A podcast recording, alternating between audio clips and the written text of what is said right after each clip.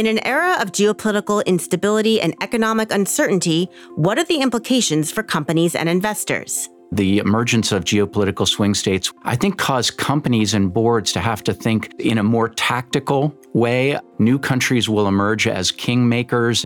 And so, knowing where to place your chips, where to make your bets, how to align yourself has just become far more complicated.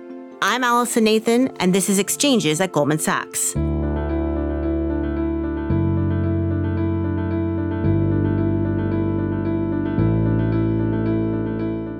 Sense of the opportunities and risks in an increasingly complicated geopolitical environment, I'm sitting down with Jared Cohen and George Lee, who are the co heads of Goldman Sachs' newly created Office of Applied Innovation. Jared and George work with the firm's clients to explore issues that sit at the center of a changing global marketplace, shifts in the geopolitical landscape, and rapidly evolving technology. Jared, George, welcome to the podcast. Thank you. Great to be here. Thank you. Jared, let's start with you. So, in addition to this role in the Office of Applied Innovation, you are the president of global affairs at the firm. It feels like geopolitical issues and tensions are particularly complicated today. So, give us some context. Is that really the case, or do we just feel that way because we're living it every day? So, the first thing that I would say is the creation of a role as president of global affairs is an acknowledgement of just how significant and at least medium, likely long term, all of this geopolitical uncertainty is. We are probably in a moment right now where the geopolitical uncertainty is at a two decade high. I think it will get worse for longer. But the undercurrent of all of this is a larger question about what's happening with globalization. And I think some of this is the era of hyperglobalization probably ended well before COVID, but it took the war in Europe. It took these tensions with the US and China for there to be this realization that even for the winners of this last chapter of globalization, they're not altogether thrilled with how it's panned out, where you have countries like the US, China, some extent Russia, who each have something differentiated that the rest of the world wants and needs, and they've all taken geopolitical advantage of it. So whether that's the US with its privileged position of the dollar, Russia with gas and food, China with a high concentration of the world's supply chains. And as this plays out, there's not an individual country or an international organization that has proven able to arbitrate that.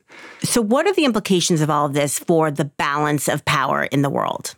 If you look at this next chapter of globalization, the competition between great powers is going to continue to play out, but competing is going to require them to court and thwart other countries that are highly relevant in this competition. So there's this new category that I would describe as geopolitical swing states they're going to have a unique amount of agency over the next 10 years. And so I would put these countries in three categories, broadly speaking. One is countries that have a disproportionate amount of capital that they're willing to deploy throughout the world. So that's countries like Norway, Singapore, some of the wealthy Gulf states, countries that have a differentiated amount of something in the supply chain that the rest of the world wants. And that can be India with pharmaceuticals and low cost labor, it can be Indonesia with nickel, Brazil with agricultural goods, the Gulf states with energy and food nutrients, or it can be countries that have proven able to make themselves attractive for nearshoring, offshoring, and friendshoring. And that's countries like Mexico and Vietnam. And so these countries are going to benefit from this strategy of multi alignment. It's not going to be in their interest to go all in with one great power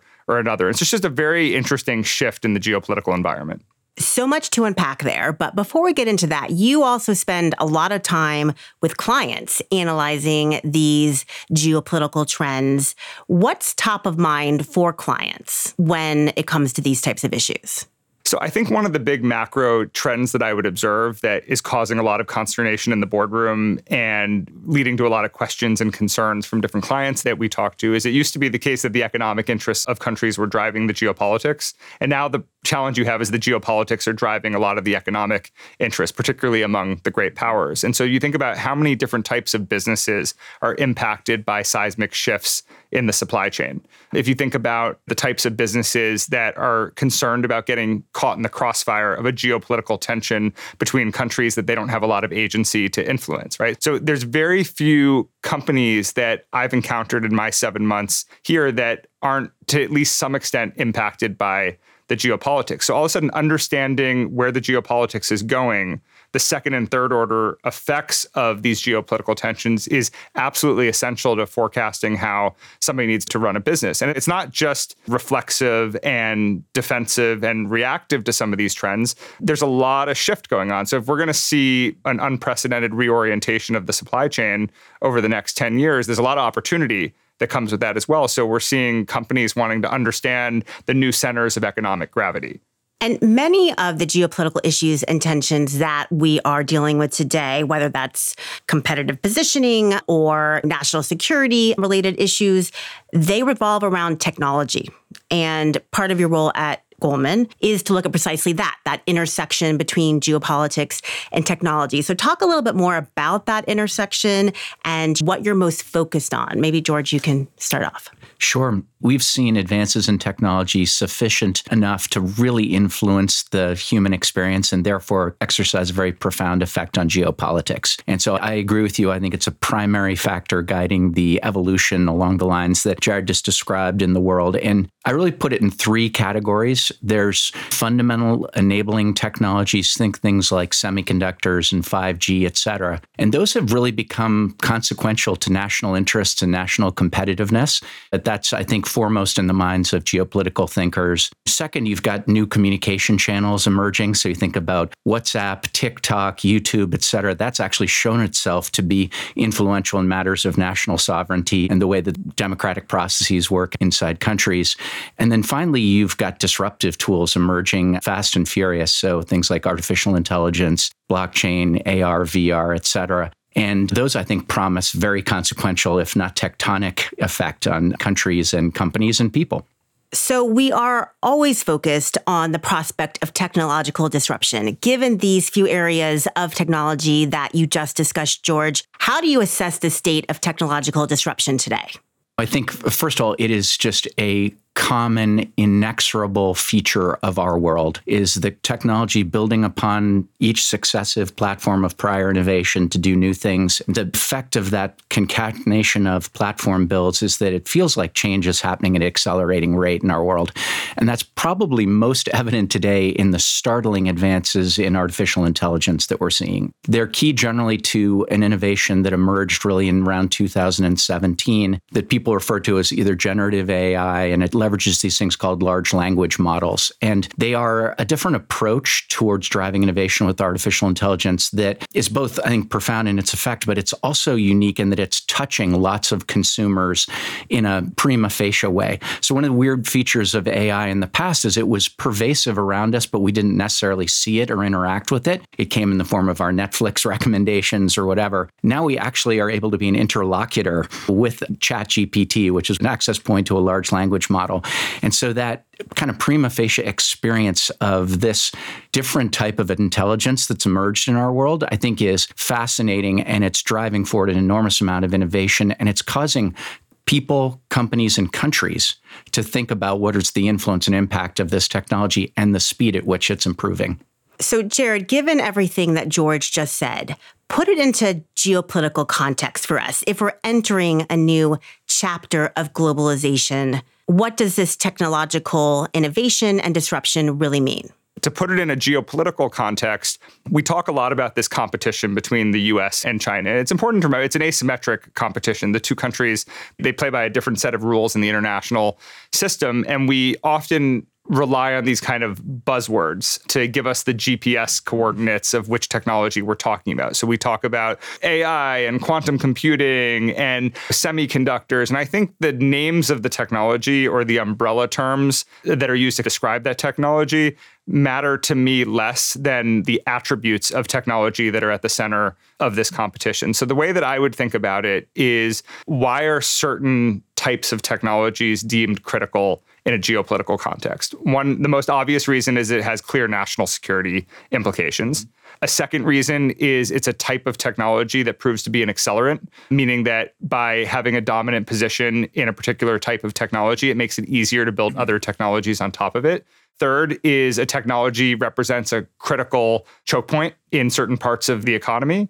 And then the fourth attribute that I would cite is technology that represents an area with a significant competitive moat, meaning to have an advantage in that technology gets you leaps and bounds ahead in other fields. So I think if we focus on the why as opposed to the what, it helps us understand why certain technologies are at the center of this competition. I think that's particularly important as these terms that have become all too familiar to more and more people increasingly sound like catch alls for everything. And I think to understand the geopolitical implications of this, we need to be specific about which types of technology. And I think that's absolutely essential as well, so that we don't find ourselves in this situation of marching towards this idea of a total decoupling, which is not in either country's interests. I don't think it's feasible anyway. The narrower the focus on where the competition is most active, the better for the global economy, the better for the bilateral relationship between two countries that, while complicated, still have their economies deeply intertwined.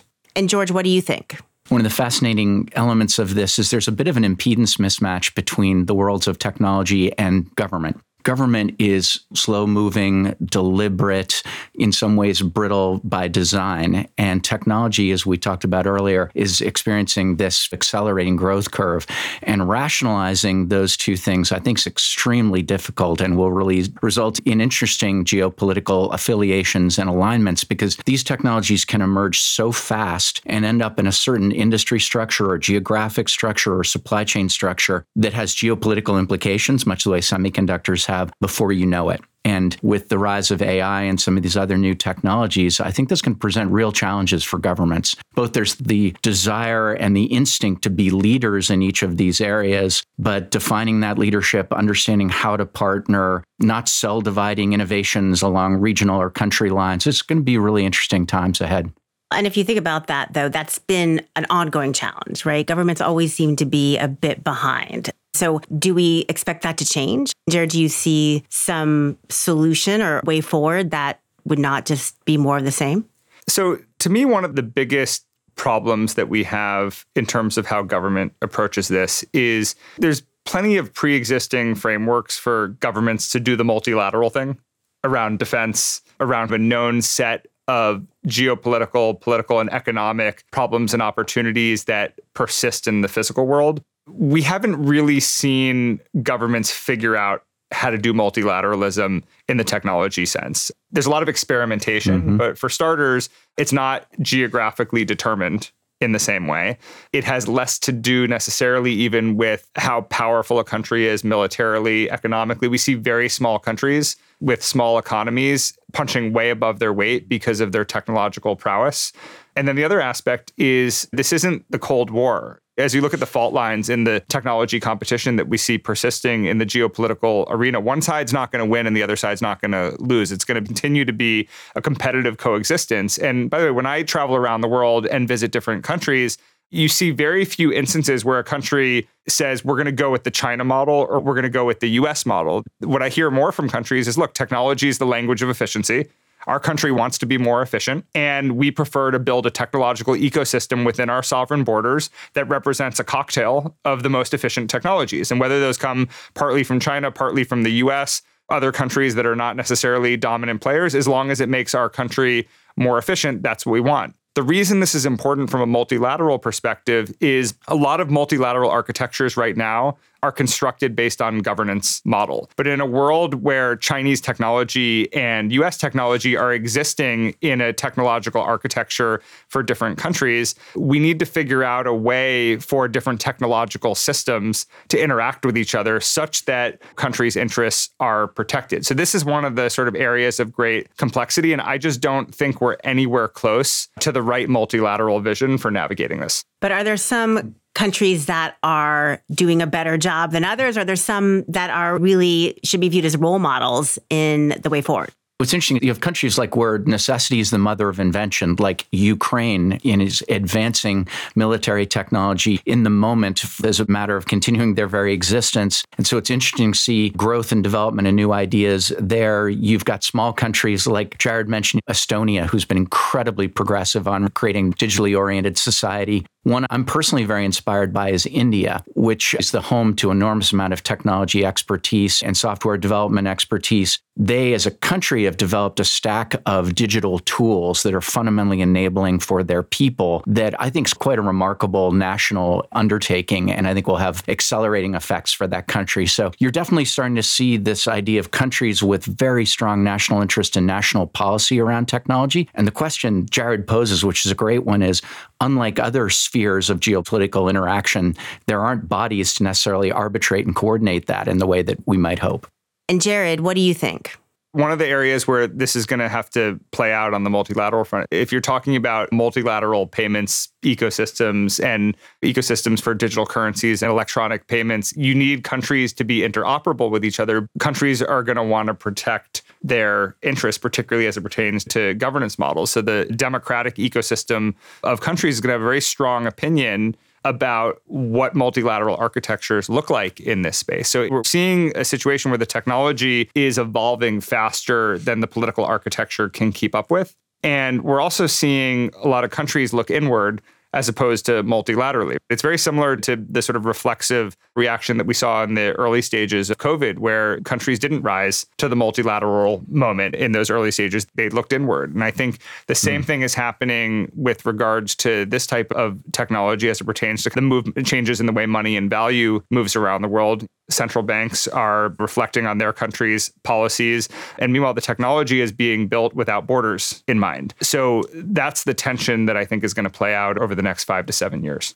Yep, I totally agree with that. And when you look at the world, the handful of sand that could be thrown in the gears around that is this very issue that Jared's describing, which is countries pursuing unitary national policies, not coordinating one example of this is people talk about the splinter net, taking that common central platform that's been so enabling for the world, breaking it into nationally bounded versions of the internet, and how that will sub optimize efficiency. And you can imagine a lot of these other technology things that require standards and platforms and cooperation to really thrive and dominate will be challenged if we splinter all of these initiatives. What I'm hearing from both of you is essentially we need multilateralism to be able to leverage these technologies effectively. And yet we are in a chapter of globalization where we are potentially retrenching from that. So that probably raises more questions than answers. But in part, that's one of the reasons why I think the work we're doing together is so interesting. You pointed out almost the core thesis of what we're talking about, which is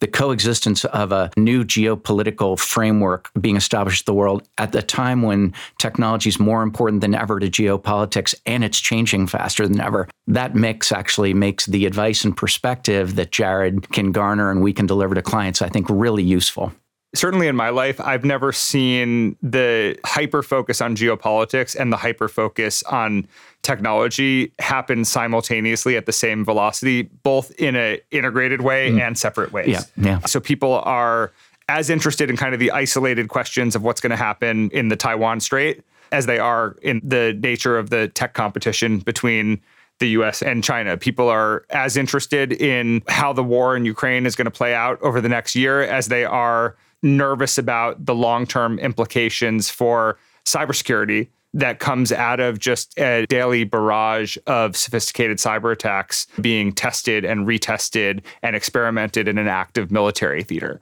So, given all of that, what is some tangible advice for companies and investors that are grappling with all these big questions? One piece of advice is always around the way in which you look around the corner, right? So the mm-hmm. reason George and I are talking about these geopolitical swing states is we think that the competition between the US and China again, it's going to sustain for longer. So we're focused a lot on what are the second and third order effects of that. And one of the interesting things is the rise of these geopolitical swing states gives a sense of where there's going to be new economic activity, where there's going to be political centrality. We're spending a lot of time thinking about what we describe as geo-commercial opportunities. If you look at the global economy through a geopolitical lens, different cross geography and cross sector opportunities to do business that wouldn't have previously been obvious. You see movement of supply chains in a way that also creates interesting new opportunities. And I think the part that is also the most interesting is the combination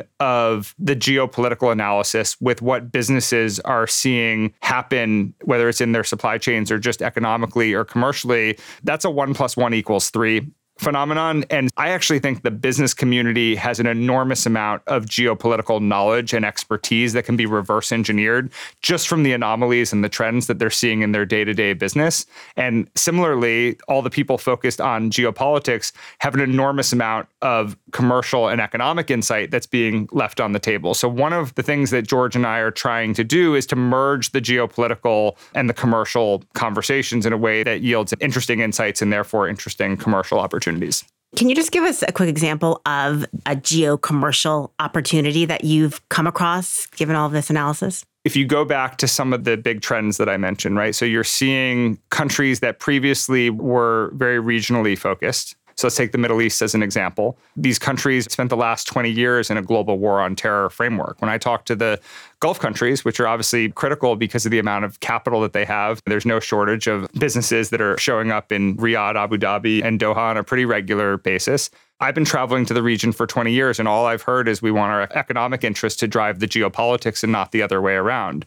So they're now coming out of the global war on terror paradigm, and it's shifted towards this new era where if you look at the places of geopolitical instability, it's not in the Middle East anymore. You have a war in Europe and you have tensions between the world's two largest economies. And so the Middle East is looking at this world and they're looking at a close relationship they have with the United States and a close relationship that they have with China. And they're saying, we're finally in this situation where our economic interests can drive the geopolitics and we want to reintroduce ourselves to the world. And what that means is they're no longer just a place where people come for capital, right? They're increasingly deploying their capital into geographies that we previously hadn't seen before. They have deep expertise in sectors as broad as physical infrastructure, digital infrastructure, life sciences, commodities, obviously, and a number of others. And so when you talk to these countries about some of their geopolitical ambitions, it opens the door to a whole new pipeline of ways that you can work together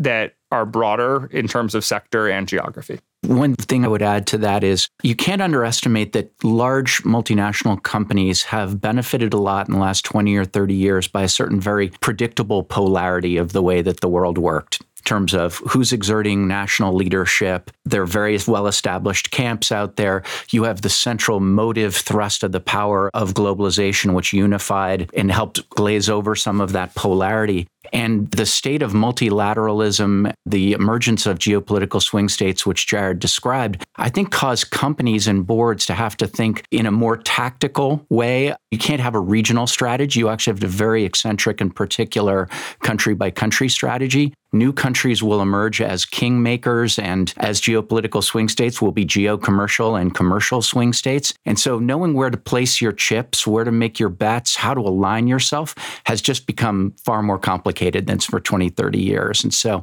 I think that's really a lot of the help that we can provide is trying to give a roadmap for that. So, a series of mental models of how to think about it such that companies can make their bets in a more intelligent and perhaps even more hedged way. Let's grab onto that and talk just a little bit about this new group that you all are co heading and just the genesis of it. I think a lot of the content we've already discussed speaks to that. But why now? And what are you mostly focused on as you talk to clients and governments around the world? given all the geopolitical volatility and given the impact it has on just about every business that we work with, I think that clients rightfully expect us to have an opinion about this and offer differentiated insights on this. So, what our office is doing is looking for generative ways to grapple with these questions together in partnership with our clients. So we have business relationships with them. What we want to do is add an intellectual partnership with them on top of that around the geopolitics. And we believe those two things will reinforce each other. The second piece is that we're seeing a fundamental change in how technology is moving money and value around the world. And this is an instance where the technology is moving faster than the applied use cases can catch up with. But it also represents another interesting shift, which is this is technology that has profound implications for the regulated economy. And before I was Goldman, I come from the unregulated world where the model of here's a pain point and inefficiency in the world, let's build a technology, break stuff, launch, iterate, we'll figure out the business later. And that's worked really well to disrupt a bunch of businesses in a lot of different verticals in the unregulated economy. But if you're talking about pain points and inefficiencies in the regulated part of the economy, George and I have a thesis that the sequence of innovation needs to be reversed. And all these things that we have at Goldman Sachs as an incumbent the controls, the regulatory infrastructure, the legal and compliance infrastructure, the deep expertise on financial services, the relationships with regulators in different parts of the global economy, the responsible steward role that we play in the global economy. So, our aspiration is to leverage what we have at the firm, which is this deep expertise, and externalize it in a way that marries with some of these technological developments that are happening outside of the firm. Can I just ask, why do we call it applied innovation. I think ah. that's an interesting name, especially given so much of the content is really geopolitical in nature. So, is there a story behind that? Innovation, we believe, is a bit of a loaded term. It gets oftentimes overly conflated with technology. For us, innovation is a story of differentiation. And the reason we say applied innovation is we believe that there's a lot of expertise that Goldman Sachs has on the geopolitics just by virtue of the breadth of clients that we coverage and places that we operate. We also believe that we have an enormous amount of expertise on the current ways that money and value moves around the world. And we want to basically differentiate the firm by applying all the things that we have expertise on to expertise and capacity that exists outside of the firm. And so we think that annotation of applied attached to innovation is a more actionable way to think about differentiation, which would otherwise just be thought leadership. Yeah, it's a great way of saying it. I mean, there are a lot of smart people in the world thinking big thoughts and writing and speculating about some of the topics. I think our difference is A, to apply it in a way that has commercial impact for our clients and influences the course of their decision making. And also that the innovations that we drive forward are nested in, informed by, and driven by those real world insights of running a business, my former job at the firm was being co-chief information officer so understanding what it means to run engineering resources at scale et cetera. I think that's what we hope to be some of the differentiating dimensions of the offering. Jared george thanks so much for joining us and sharing your insights on this new office for goldman sachs. Thanks for having us today. It was fun. Thank you Thanks for joining us for another episode of Exchanges at Goldman Sachs, recorded on Thursday, March 2nd, 2023. If you enjoyed this show, we hope you follow on your platform of choice and tune in next week for another episode. Make sure to share and leave a comment on Apple Podcasts, Spotify, Stitcher, Google, or wherever you listen to your podcasts. And if you'd like to learn more, visit gs.com and sign up for Briefings, a weekly newsletter from Goldman Sachs about trends shaping markets, industries, and the global economy.